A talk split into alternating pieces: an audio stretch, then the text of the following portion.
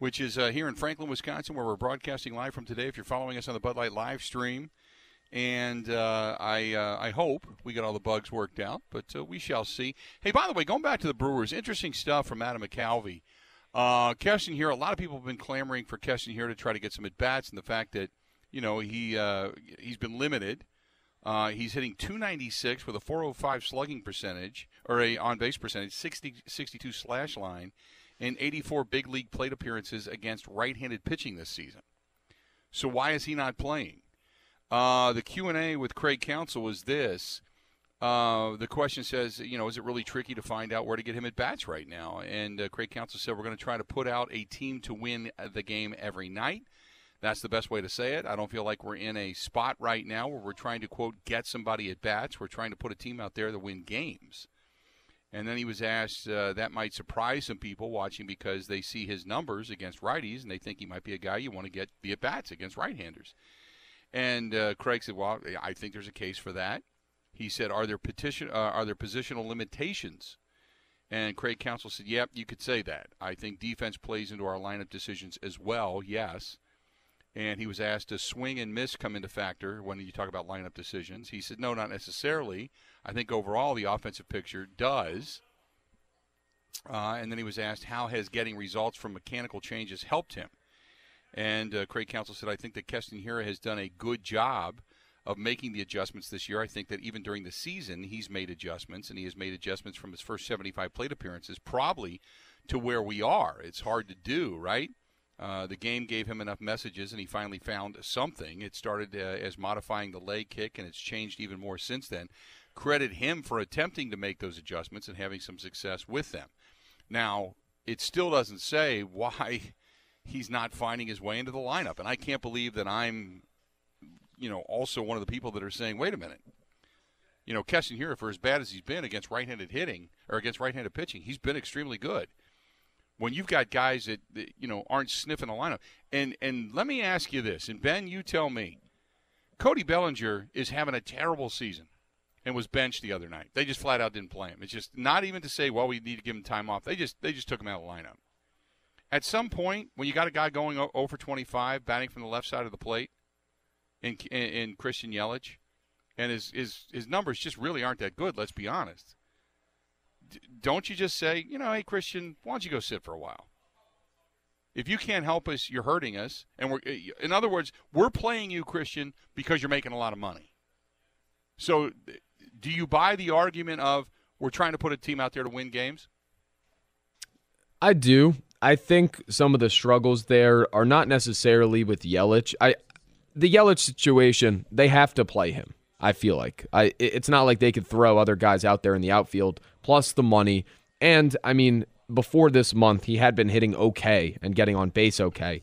But when it comes to fielding the best lineup, I, and Adam pointed this out, I feel like this is getting caught between what McCutchen could maybe bring as a veteran and thinking that other good play could be around the corner as opposed to maybe he's just, you know, a, a little too old and doesn't have it anymore compared to what Hiura could bring. So if it was up to me, Hiura would be in the lineup every time there's a righty on the mound.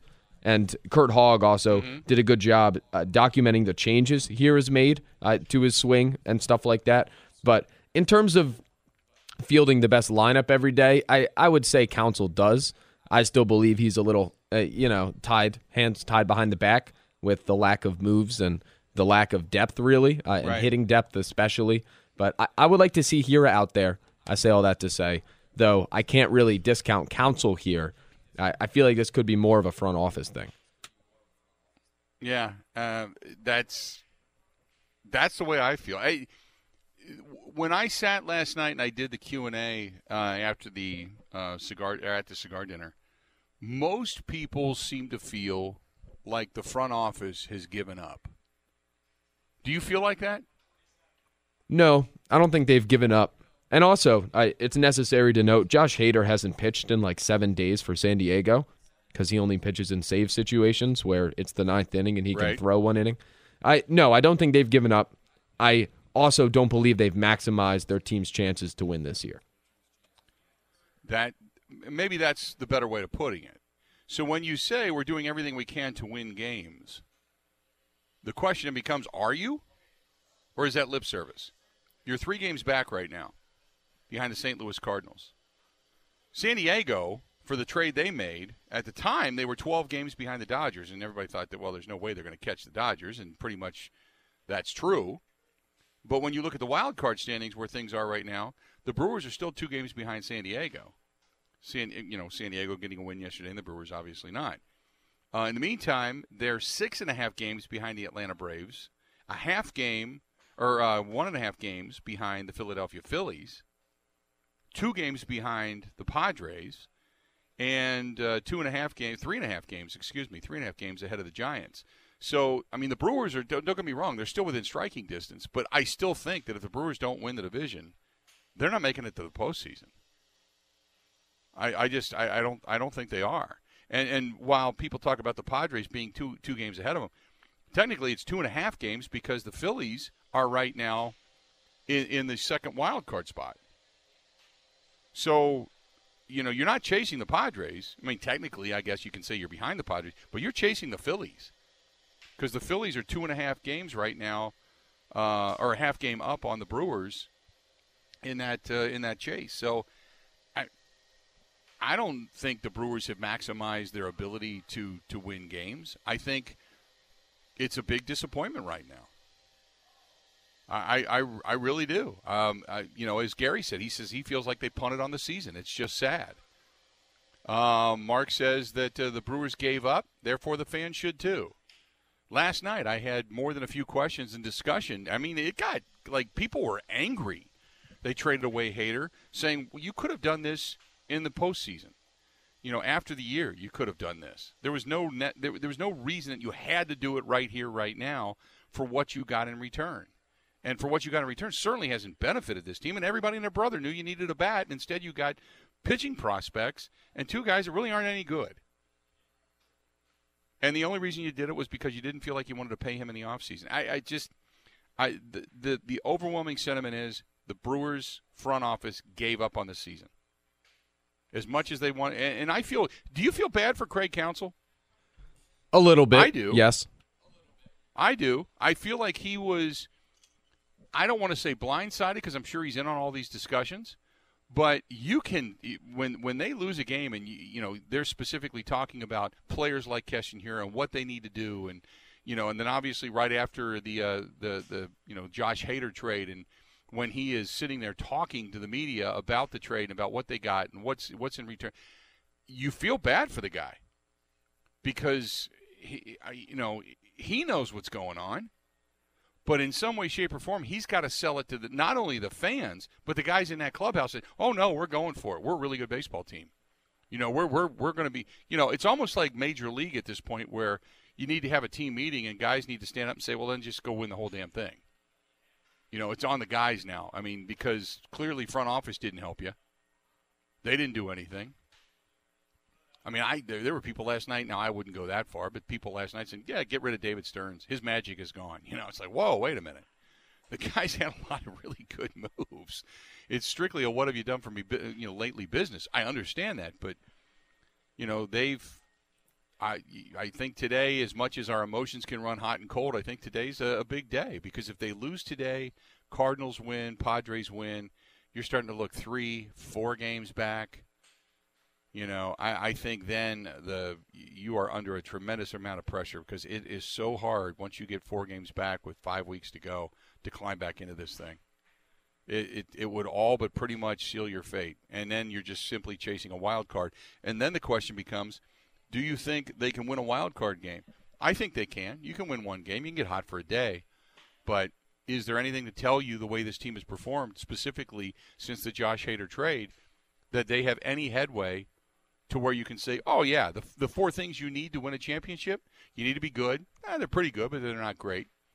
You need to be healthy. For the most part, they've gotten healthy again. You need to be lucky, not not a whole lot of luck, and you need to be hot. And they're not hot. You know, three of the four that you need to win a championship, you don't have.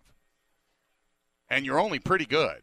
You're not you're not by far talent wise better than what's out there, than those ahead of you. So I, I, I think a lot of things mature. I, I, that's the reason I think more so than anything that David Stearns and Mark Attanasio looked at this and said, "You know what? If we can sell this to the fans that it's a good thing to get rid of Josh Hader, let's get rid of the money now."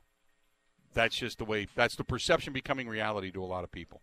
Uh, let's do this. We're going to go ahead and take a quick break and come back. Broadcasting live, as you can see over on the Bud Light live stream, it is at Lux Golf Bays. We are here in Franklin, Wisconsin. It is uh, a fantastic time here. And uh, we appreciate you hanging out with us, uh, whether you're watching over on uh, the Bud Light live stream or listening to us anywhere throughout the state of Wisconsin. Stick around. We got a lot more of the Bill Michaels Show coming up right after this. Covering Wisconsin sports like a blanket. This is the Bill Michaels Show on the Wisconsin Sports Zone Radio Network. You got to hit it, make it, rock it, put it in the pocket. Hit it, make it, rock it, put it in the pocket. Welcome back to the program. Thanks to our friends over there at Albanese's Roadhouse. Joey, right there in Waukesha, Wisconsin. If you're looking for some great Italian food, that's the place to go. Albanese's Roadhouse, also bocce ball tonight. I know that. I know that for a fact. They have bocce ball on Thursday nights.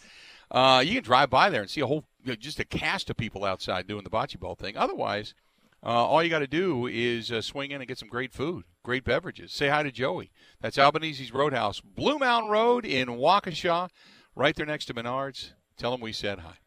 Uh, time now to uh, go to the uh, hotline. Our buddy uh, Pete Dougherty, the Green Bay Press Gazette, at Pete Dougherty over on Twitter, joining us on the hotline. Pete, how you doing? Pretty good, Bill. How you doing today? I'm doing well. Uh, let me let me start off with the the meeting that was wide receivers, Aaron Rodgers. Uh, what was your takeaway after guys talked about that a little bit? Um, you know, it sounds like it's something they don't regularly do. So, uh, you know, it didn't hurt. You know, it's I, I would have thought, and I think in the past I thought it was something where they had the receivers and the quarterbacks in the same room. You know, at least once a week. And so maybe if nothing else, the Packers learned that this might not be the worst idea to do to do this once a week from here on out, just uh, to make sure everybody's thinking the same. Because it is, you know, there's I think there's a lot of truth to it. it. Hearing it from a coach, of course, helps, and they coach guys up and all that. But to actually go through it with the guy who's pulling the trigger, um, and any different differences that he's thinking, any nuances there, is probably valuable. So I wonder if the uh, if Matt Lafleur picked up something there, and it's something that he might uh, continue doing uh, for the rest of the season, you know, once a week or so. Uh, Is Aaron like overwhelmingly frustrated with what's gone on, wide receiver wise? Is there a uh, hey guys, we, we need to get it in gear. We're you know we're we're only a few weeks away from the regular season here now. Yeah, you never know. I mean, I think everything he does and says is calculated, like through the media when he's talking to the media. So the week before, he had gone, you know, the first couple of weeks, he had gone out of his way to, you know, say, hey, these mistakes are good. You know, I really like how things are going. And then I think he just did this to send a message that the regular season is going to crank up here pretty soon, and and it's for real, and just to get everybody on on high alert. I think it was more a calculated thing. Yeah, I'm sure they were making mistakes in practice. I don't know if it was any worse than you know the other weeks, but I think it was just a calculated move by him, just uh, you know put a burr in everybody's all the receivers saddle. You know. What about uh, what has stood out to you so far? Because there's a lot of young faces, there's a lot of new faces, there's uh, a lot of shuffling going on. The offensive line has been a work in progress. New wide receivers, new faces, young guys on the defensive front. What has stood out to you overall so far in camp? You know, it's the same thing that if you've been reading the stories by everybody and following Twitter from people at practices, it's pretty much the same thing you're seeing. It's the, the defense has definitely been the dominant side of the ball in practice. Um, but you know, offense has had its moments, it's had its days, but the defense that they're getting a lot of pressure up front. Uh, I think Jarran Reed might be a pretty solid player and a nice addition for them. Um, their their pass rush, their front seven just seems it just seems better, more active, more explosive, and you know on offense, I mean they're doing a lot of two back stuff. So I think we're, the ball is going to be in 33 and 28. It's going to be in their hands a lot this season, handing the ball off, throwing screens, throwing checkdowns. Um, I wouldn't be stunned if both of those guys put up I don't know close to 1,500 yards each uh, running and passing. I mean I think they're going to be a huge part of that offense. That was uh, going to be my next question. I and I know a lot of people uh, nationally say, well, you know, uh, they're going to have to run the ball more. They're going to be coming a, a running offense. And my argument to that is, there's no way in hell they're going to take the ball out of the MVP's hands. My thought is you're going to see more motion, more guys schemed open.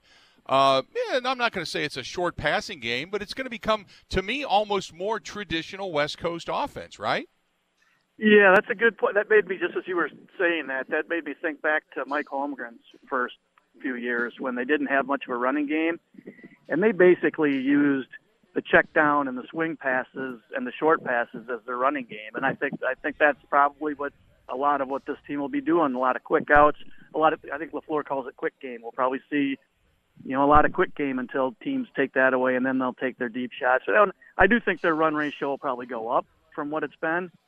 Um, but the the bigger thing for them is just to get their their two best playmakers are their two running backs. So you get the ball in their hands by hook or by crook, whether you hand it to them or throw it to them, it doesn't matter. Right. The uh, now I want to go back to the defense because you had talked a little bit about that. So I wanted to while while it was fresh in my mind. Uh, the young guys on defense obviously had a tremendous amount of depth, and there's a lot of optimism there. Uh, I think everybody, uh, you know, I've even read some of your stuff that has said the, the biggest concern, obviously, is the outside linebacking position depth, and then the backup uh, at say safety, uh, that depth there is is. Do you think the backup outside linebacker right now is on this squad, or do you think they're going to be efforting outward once uh, cutdown day happens? I still am tempted or um, inclined to think the latter. Now, their fifth round pick, that Enagbare, um, he's he had a really good week this week against the Saints and had some good pass rushes. Uh, mostly, you know, he's going more against the twos than the ones, but still, he looked he looked pretty decent. But um, especially stopping the run, you know, like when they signed Mercilus last year, he's he made his bones in the league as more of a pass rusher, but he was an older guy. He, actually, what he added till he got hurt was he gave them uh, a little more stout, another th- a third stout guy on the edge, and so I it sure looks like they're going to need some of that because you know Preston Smith and Gary. I mean, you can't even if they stay healthy all year. You know, you can't put them out there every snap. I don't think you want them over I don't know 80% of the snaps or so. So there's going to be another guy or two out there, and those guys have to hold up, or defenses are just going to attack them, going to run right at them, run boots at them, and all that. Uh, so I still wonder unless you know Enagbare keeps just taking off here, I, I still wonder if they'll need to somehow or other, you know, either through trade or a, you know a waiver pickup when uh, when somebody gets cut like Mercilus did, um, need to add somebody at that spot. Talking with Pete Dougherty, the Green Bay Press Gazette. You can find him on Twitter at Pete Dougherty. So uh, going back to the the secondary, now the opposite side of the coin is if you look at all the starters, this team's pretty solid. Uh, you know, I, I get all the time, are they a top five, top three defense? Well, their scoring defense wasn't great last year. So, what does this defense potential have, Pete? I mean, uh, you know, let's just say you don't get a lot of injuries, and the injuries they do have are not nagging to the point that guys are down for long periods of time. How good do you think this defense can be? So you never know till you see him playing, you know, a chunk of real games, you know, five or six, something like that. Um, but right. Kind of just watching practice, and you know, I've done. I've been going out to these camps for 30 years. I I think they're going to be pretty good. I, if they don't, now the big, you're you're right. The health is huge. I if they don't have any injuries, I think they have a legit shot at being a top five scoring defense, which is, you know, that's where you want to be. It's about the points more than the yards. And I think they would have a legit shot at being a top five defense, which would mean their defense could win them some games, which they're going to need because they're just not going to be as dynamic as they this year as they were the last couple of years. I wouldn't think. What about this uh, special teams unit? Uh, whether it's punt team, kick team, coverage teams, what have you, returning, how much better? Uh, you know, I how much better do you think they'll be? I mean, I love Bisaccia and the fact that he's got the energy and the fact that he's going to throw the gloves on and be a long snapper himself, and he's going to say, "Look, if if, if I can do it, you can do it, and if you can't do it, get the hell out of here." I mean, he's kind of like taking no prisoners at this point, right? Yeah, and he's he's brought a dynamic element to the practices, uh, just the energy. It looks like the attention to the tail is really, really good. But you know, especially, I mean, this is that's one group where you can't tell much of anything other than how good the kicker and the punter are by watching practice. The proof in that will be in the games, and with how things have gone on special teams here on and off for you know 25 years or so, I mean, they're guilty till proven innocent. So we'll just have to see it on the field. What about Mason Crosby? Give me your thoughts there because uh, I know he, you know, kicking a soccer ball around the other day and obviously has not had uh, the meaningful reps right now in the preseason. But thoughts on Crosby? Yeah, when camp started, he made it sound like there was a chance that he might miss all of camp, but that he could do that and kick in the first game. And I think he's doing more than you know. Everything he's doing is inside the Hutson Center, where you know that's out of the public eye and the uh, eyes of reporters. So I'm sure he's doing some kind of kicking. He's just not doing it in team drills, you know, with everybody out there. And uh, O'Donnell looks like a really good holder, really good. So I think the operation will be fine as long as the long snapper's okay. Um, so I'm inclined to say with a guy with Crosby's experience, he should be okay. You never know if, if the knee really is an issue and this didn't solve it, then then they, that's a whole different thing and they got a real problem. But you know, a guy with Crosby's experience, I would think he can he can pick right up as long as he's still able to get pretty good work in, which it sounds like, which he says he has. Um, so you know, I mean, we'll find out when the games start. But I, I w- if I would, it doesn't seem like the Packers are very worried, and I, you know, I don't see obvious cause for alarm unless until he comes out and misses some kicks. Real quick before I let you go, I wanted to ask you about uh, you know overall they had these two practices against the Saints. Rodgers doesn't like it. More teams are going to it. You try to get more out of it. I know they're vanilla, but it's still going against another guy that wants to knock your block off and make a team. Give me your thoughts on the joint practice. Yeah, I know the I know Rodgers doesn't like it, and I'm sure he's got good reasons for it. Um, and he feels like he can get more work done in the more controlled circumstance of regular practice. And most everything teams do is to make life better for the quarterback. But this is one instance where I think it's I get why teams, why coaches and GMs want these joint practices because you get to see guys against other guys against schemes that you're not going to see that you don't see in practice every day. So it's not the same. You know, it gets real monotonous at camp because you're always seeing the same offense against the same defense for the players. So to see somebody else, I think is really good for them, and it helps with evaluating players. And you get a sense because sometimes you know comes, the game comes down to matchups, and so a player might have a good matchup, you know, against the Packers secondary. But you got to see him against somebody else's secondary to see if he's for real. And like Romeo Doubs, for instance, uh, he's getting open just as often against the Saints as he is in Packers practice. So uh, it it confirms things like that. So I I don't know if I'm a coach or a GM, I'm doing the joint practices and just you know the quarterback just has to you know just live with it for a couple days. Always good to chat, my friend. We appreciate it, and I'll talk to you again soon. Okay. Sounds good, Bill. Thanks for having me. Thanks, pal. There you go. Pete Dougherty, the Green Bay Press Gazette, joining us for a couple of minutes on the hotline. Going to step away, take a quick break, broadcasting live at Lux Golf Bays. We are here in Franklin, Wisconsin. Going to come back uh, with the owner of this, this, place and talk a little bit about this, the motorcycle ride coming up, uh, the complex itself down here. Stay tuned. We got a lot more of the Bill Michaels Show live down here in Franklin coming up right after this.